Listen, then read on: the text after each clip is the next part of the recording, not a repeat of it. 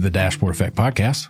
I'm here, I'm Caleb Ochs and I'm here with Kate Everly. And today we're going to talk a little bit about some manufacturing KPIs and some of the stories that we've seen uh, over the past few years. Hey, Kate. Hey, Caleb. this is uh, our first episode of without Brick. You know? Yeah, you're taking over the host seat. I guess this is this is big time. Filling big shoes. We're not messing around. no. Yeah. So um, today, with this manufacturing metrics and stuff that we're going to talk about, you know, why why would we? Why would people care? Yeah, you know, I think in manufacturing in particular, I think metrics are pretty core to that space, right? You think about Lean Six Sigma, Toyota coming in in quality however many decades ago, and it just seems like manufacturing and metrics are a match made in heaven.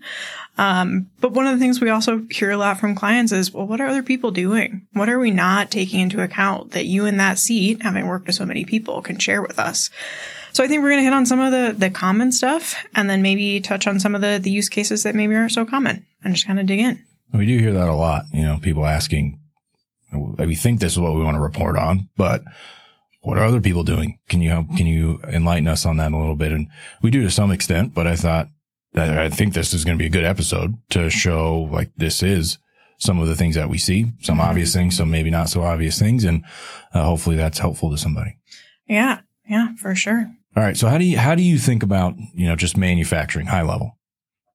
So, I mean, just boiling it down, it's all about producing goods, right? So, taking a bunch of raw materials, transforming that into something that's value add, and then getting that out to your customers. So, I, I mean, I like, I really like, you know, boiling things down. You know, obviously manufacturing is a complicated business, but you know, yeah. you described it in simple terms. Um, and that's sometimes the best place to start. Uh, I like, you know, the three questions, uh, that, you know, we were talking about before this were, do we have enough demand? Right? Are we, is our, how's our sales going? Um, do we have enough cash, uh, to keep buying things and producing other things? Yeah. Uh, and then are we delivering what we promised when we promised it? Right. so I think that those roughly, at least for this, this discussion, we'll, we'll stick to those three buckets. Uh, and talk about some of the metrics that we've seen in there and, and maybe some stories about, you know, some of the things that we've seen as well.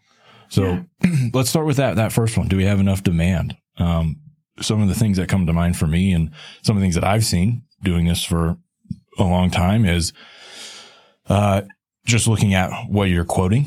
You know, what are the size of the quotes? Um, how long is it taking you to get the quotes out? Um, you know, are you doing as many quotes as you would target to get out there? Um, I think I was just looking at a report before this where we had a chart. It was a fairly simple report, but there was a chart around uh, the sizes of the quotes and they just bucketed them into small, medium, large, extra large quotes. And, you know, you could just see how, how that would be helpful to say, oh, you know, we're doing a lot of small quotes. Is that good? Is that what we want? You know? Yeah, I think on the other side, so you kind of described what's happening at the highest level. So we have a budget for the year. We need a certain number of quotes to hit that budget. How is our actual performance? And then seeing that actual forecast, giving you a bit more of a leading view on where performance is going. I think the next nice area is actually down to the rep level. So giving your sales operations team the visibility they need to actually execute against those budgets.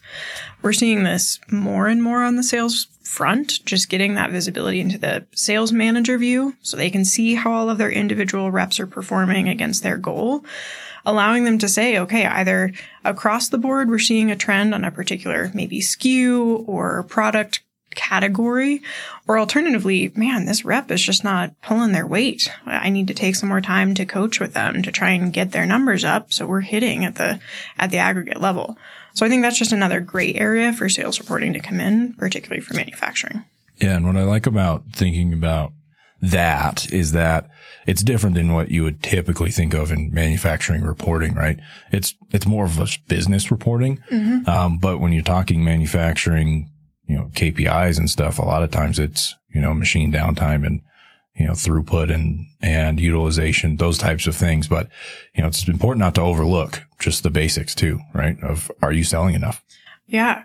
Well, I think it's, it's a nice segue into the, the next area, that financial piece. Do we have enough cash on hand?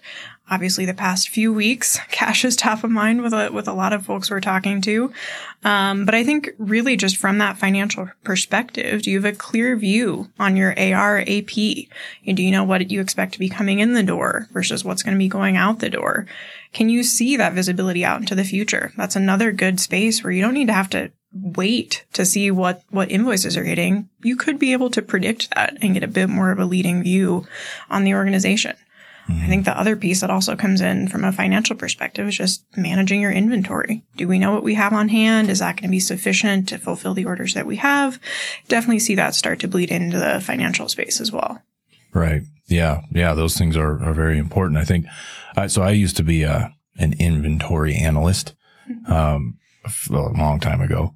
Uh, but that was, that was a huge part of what I reported on was here's what we have on hand and the sales reps used that information to be able to, first of all, promise delivery dates and stuff. because mm-hmm. uh, if we didn't have it, obviously we'd have to make it. And then, you know, just knowing what our liability was, um, at a high level. I mean, we we're a huge company and, uh, so it was very important to know, you know, what our inventory levels and we had, you know, we had, you know, tens of locations where we stored product across the country. So, uh, super important to make sure that you've got that cash uh, is getting, you know, that inventory is turning into cash so you can keep your lines of credit going. Yeah. I think you raise another good point. I was just talking to a client a couple weeks ago whose sales reps, there was no single source for what their inventory looked like. So oftentimes you could you know, if reps are moving fast, trying to move product out, it's conflicting reports of what's available. So you have those cases where there's tension across the sales team. They're not able to kind of operate as one unit. And then you're getting different messages that you're sending to the end client about what's available and, and what you can actually deliver. Sure. Right. Yeah. Super important. So it's the the last thing, the last topic, I guess. We just touched on do we have enough cash? The last one is uh, are we delivering what we promised when we promised? This is a little bit more standard manufacturing KPI area, but uh, what are some of the things that come to mind there? Yeah, I think just starting with the basics, throughput. How long does it take us to get something and transform it from raw materials into the product that we sell? I think that total duration you just see really boil into Lean Six Sigma, control charts. Are you tracking your defects over time? Actively managing your quality. Um, so I think a lot of those metrics are pretty commonplace. Um, and then naturally just transition into process efficiency? Are machines operating as effectively as they could? Are we actually able to diagnose pretty quickly when something is down, where the, the challenge is coming in the production process? And then labor as well. Are we adequately staffed to manage the machines in the production process? How long does it take to hire if we aren't? I've worked with some clients recently who've had plants in areas, they're, I think, more rural Missouri. So they just had a heck of a time actually getting the people that they needed to operate the plants. So that better visibility into hiring and, and the HR side of the house. So everything from what you need to know about machines to what you need to know about the people who operate them. So I think we've touched on a number of areas that we've seen metrics work in manufacturing and hitting those three questions, I think is a great place to just kind of situate your particular company in the spectrum of, of where you might start a BI effort like this. But do you have any thoughts, Caleb, on how a company might get going in any one of these areas? Yeah. Uh, so I was just, I was reading a, uh, kind of a short case study it's like three pages on on Harley Davidson and what they did in some of their manufacturing, uh, in some of their data initiatives. And essentially what they tried, what they're trying to do is become more efficient, right? And they, all of their machines didn't have sensors and stuff on it. So essentially what they were, the, the predicament they found themselves in was like, we don't have all the data that we would want. Mm-hmm. Uh, but they found a company that came in and built some predictive AI and stuff on the data they did have to try and predict in other areas where they might have downtime, um, and across the whole company anyway. Uh, and they were able to do that. And with like a month of data, they were able to figure out right, with like a 90% certainty when machines were going to be down. and that saved them like 10% in their, their downtime. Um, now the, the key takeaway there for me is not let's all go do AI because I don't think it necessarily applies everywhere. And, you know, Harley Davidson's huge. They have, you know, they've got a, a lot of data to work with and, you know, that's possible there. But I do, I think the key thing is, you know, focus on the data that you have, right? it's tempting to want everything to be perfect and to want to, um, you know, for example, get all of your plants into a single pane of glass. You know, sometimes just starting with 50% is better than having 20% here, 20% there, 10% here. Like start with 50% and then work your way through it. But focusing on what you can do now can also pay big dividends. You know, and a lot, that a lot of the, a lot of the companies we work with, right? They're buying other companies and they've kind of piecemealed this, this piecemeal is probably not the right word, but you know, they've, they've kind of built up a company through acquisition. Yep. Um, so they've got disparate locations, right?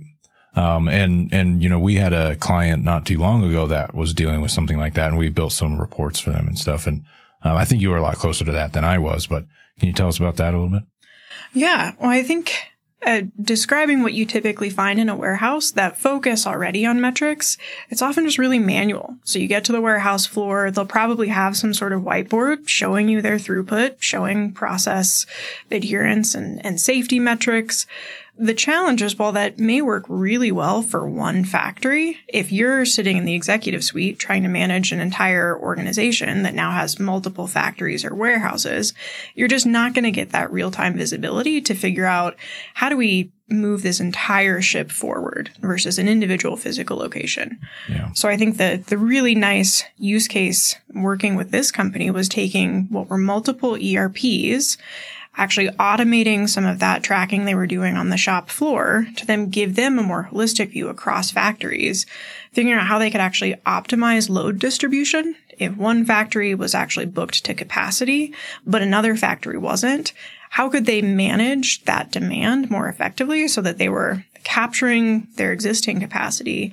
And they also actually had a nice um, component of their business where they could get quick turn, more premium pricing, Yeah. Right. getting better visibility into how they could really leverage that, maximize their margins, and just really operate seamlessly across various different locations. Right. Yeah. Yeah. I remember that they had, they had that, that ability, right? That quick turn was like their most profitable project. And with that visibility to see which plant can we take this first of all and quickly it's all about quick turn, right? So, uh, yes, we can take it at this plant when before they didn't have that visibility. It's huge.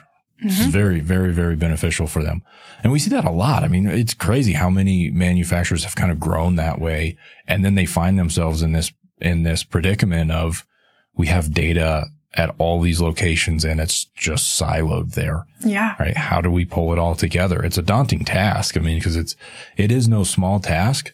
Um, but there's techniques and stuff that you can, you can use to, uh, to kind of get there. And it is kind of where we've lived for a, for a long time. Um, but, and you can see how beneficial it is to actually do that exercise and get some of that global, uh, reporting done. Yeah, it's definitely been pretty transformative for the manufacturing clients we've worked with. I think there's a great webinar, Elgin Fasteners. Um, definitely recommend checking out if you haven't. But really, you can see that effect on productivity. And I think that's the beauty of manufacturing is when you're used to seeing trends over time, managing to really address fluctuation, it just, I mean, metrics in manufacturing is such a nice, Alliteration. yeah, kind of just works, right? yeah. All right, cool. Well, you know, I think the hopefully what we talked about was was useful. I think at the end of the day, every company is going to be different, right? And you really do need to look at kind of what you're trying to achieve and and how you might be able to do that. Um, but it's helpful to know what else is out there and kind of maybe some of the things that you're not uh, quite thinking about and that type of stuff. Yeah, completely agree. All right, cool. Well, thanks, Kate. Thanks, Caleb.